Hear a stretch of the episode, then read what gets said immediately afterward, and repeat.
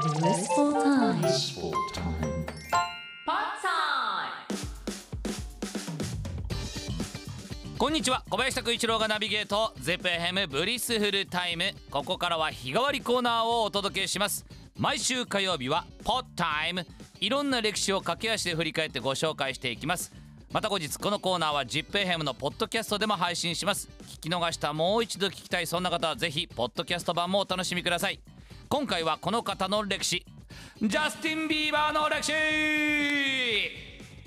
今年日本にやってきます。6年ぶりの来日公演。しかもここ名古屋やってきますね。11月9日。ジャスティン・ビーバー持ってるヒット曲の数影響力名声お金などなどありとあらゆるものを持ち合わせているんですがまだなんと28歳。デビューがね早かったので僕らも長年彼の名前を聞いていますけれどもまだこの若さだったんです。ではざっと振り返っていきたいんですが今回はジャスティンのゴシップ的な話題騒動にはあんまり触れずにどちらかというと彼の音楽的なキャリアにスポットを当てていきたいと思います。ジャスティン・ビーバー1994年3月1日カナダのオンタリオ州に生まれます。ジャスティンを身ごもった時お母さんのパティは17歳でした。その後ジャスティンを産んだ後父親であるジェレミーとは結婚せずにでもお互い信仰は持ち続けたことでジャスティンはお母さんのもとで育ちながらもお父さんとも頻繁に会っていたんですね。でジャスティンが音楽に目覚めたのはそんなお父さんの影響からです。最初は周りの子と同じようにサッカーやホッケーに興味を持っていながらも音楽への興味がだんだん湧いてくるんですがそれちょっと隠していたんですね。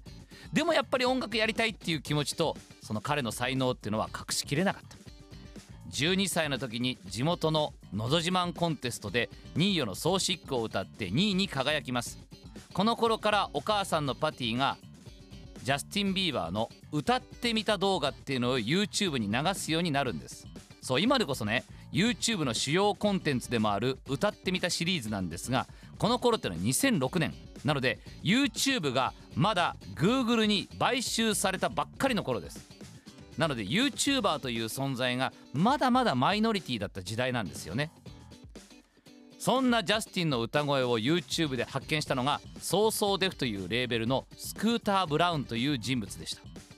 やべえな。この子本物だな。そう思って必死になってジャスティンの母親であるパティを探し求めます。そしてついにパティを見つけてこう言いますあなたの息子さんをデビューさせてください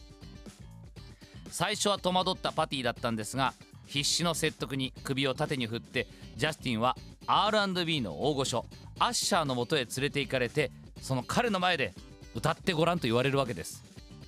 歌ったところいいじゃないか。素晴らしい。すぐさまアッシャーとスクーター・ブラウンの合弁会社である RBMG と契約してそのままスクーター・ブラウンはジャスティンのマネージャーとなります。One Time One Less Lonely Girl とスマッシュヒットを飛ばしてついに2010年この曲をリリースするんです。そうです。 Baby です。まだ幼く可愛らしいジャスティンとゴリゴリのラッパールダクリスの対比。そしてとにかくキャッチーな曲調。何よりもジャスティンの天才的な歌声。しかもこの曲がそれまでの音楽業界の売れ方とはまた違うルートからだったんです。そう。ジャスティン・ビーバーがそもそも世に出るきっかけとなったのが YouTube ですよね。2010年この頃になると YouTube っていうのはミュージックビデオを見るための当たり前のツールになっていて既存のメディアを脅かす存在となりつつありました。ジャスティンのこのミュージックビデオは何度も何度も YouTube で再生されてはみんなの耳に残って映像として目に焼き付いてそして心に刻まれていったわけです。この時ジャスティンまだ15歳でした。その後も「サンバリ・トゥ・ラブ」「ネバ・セイ・ネバー」などのヒット曲連発していきなり世界的な知名度そして名声さらに大金が舞い込んでくるわけです。後にジャスティン自身インタビューでこう語っているんですけれども15歳にあんな大金渡したらそりゃこうなるよとあんなに可愛らしいジャスティンだったけれどもだんだん気候という呼ばれるような行動が目立つようになっていってゴシップ誌にも狙われるようになっていくんですねだからそんなね悪いことでしか注目を浴びない時期もあったジャスティンではあったんですが彼自身そして彼の才能はそんなことでは潰れなかったんです。何より素晴らしかったのはジャスティンの音楽を信じ続けたファンたちの存在です。ジャスティン・ビーバーもそんな自分の音楽に向き合ってくれるファンたちと真摯に向き合い直します。自分の言葉でさまざまなスキャンダルを謝罪してで毎週日記のように自分の心境を吐露する新曲を発表していきます。 New Music Monday っていうのを始めていくんですね。そこからジャスティン・ビーバーは舞い戻ります。2015年名盤 of 名盤 Purpose というアルバムをリリース。このアルバムには皆さんもご存知 What do you mean? Sorry Love yourself こういった名曲が収録されておりそのどれもがチャートの1位に輝くわけです。ジャスティン・ビーバー完全カムバックの作品です。ここからジャスティン・ビーバーというアーティストの本格的なキャリアのスタートと言っても過言はないでしょうね。ジャスティンは積極的にフィーチャリングアーティストとしても活動していきます。あの伝説の Despacito のヒットっていうのはこの記憶皆さんの中でもまだ新しいと思います。そして僕はね何よりもこのコラボ曲が本当に大好きなんです。ジャスティン・ビーバーとダンシェイが一緒にやった10,000 Miles カントリー界に現れた新たなスターデュオダンシェイ。そんな彼らとのコラボっていうのはびっくりしましたしまたねそのジャスティンの今までの芸風というか曲調をガラッと変えるわけですよね。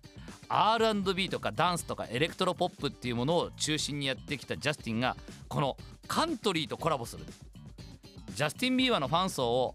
熱く底堅くするものでもあったわけです。今までアプローチしきれなかった層にまでジャスティン・ビーバーはどんどんどんどんアプローチしていくわけですね。で日本的にはそうです。あのピコ太郎とのコラボっていうのもありました。この動画が最近好きなんだってジャスティン・ビーバーがつぶやいたことによってピコ太郎が注目されて世界的な、まあ、ヒットとなっていく。若いうちからまあ今も若いですけどジャスティン・ビーバーいろんなね世間を騒がしてしまいましたけども年齢とともに今自分が持っている影響力の強さっていうのもしっかりと自覚してそこに責任感というものも芽生えていくわけです。そんなジャスティン・ビーバーは自分の影響力をまだ世に出ていない才能にスポットを当てて彼らをフックアップしていくんだっていうところにも今力を注いでるわけです。で新たなジャンルとコラボをすることでそのエッセンスがまたジャスティンにも返ってくる。でジャスティン・ビーバーの音楽っていうのがまたどんどんどんどん幅広い感じになっていくっていうね。そうなんです。今日はねジャスティン・ビーバーの歴史を紹介するってお話をしましたけどもジャスティン・ビーバーの歴史っていうのはまだまだ始まったばっかりでもあるんです。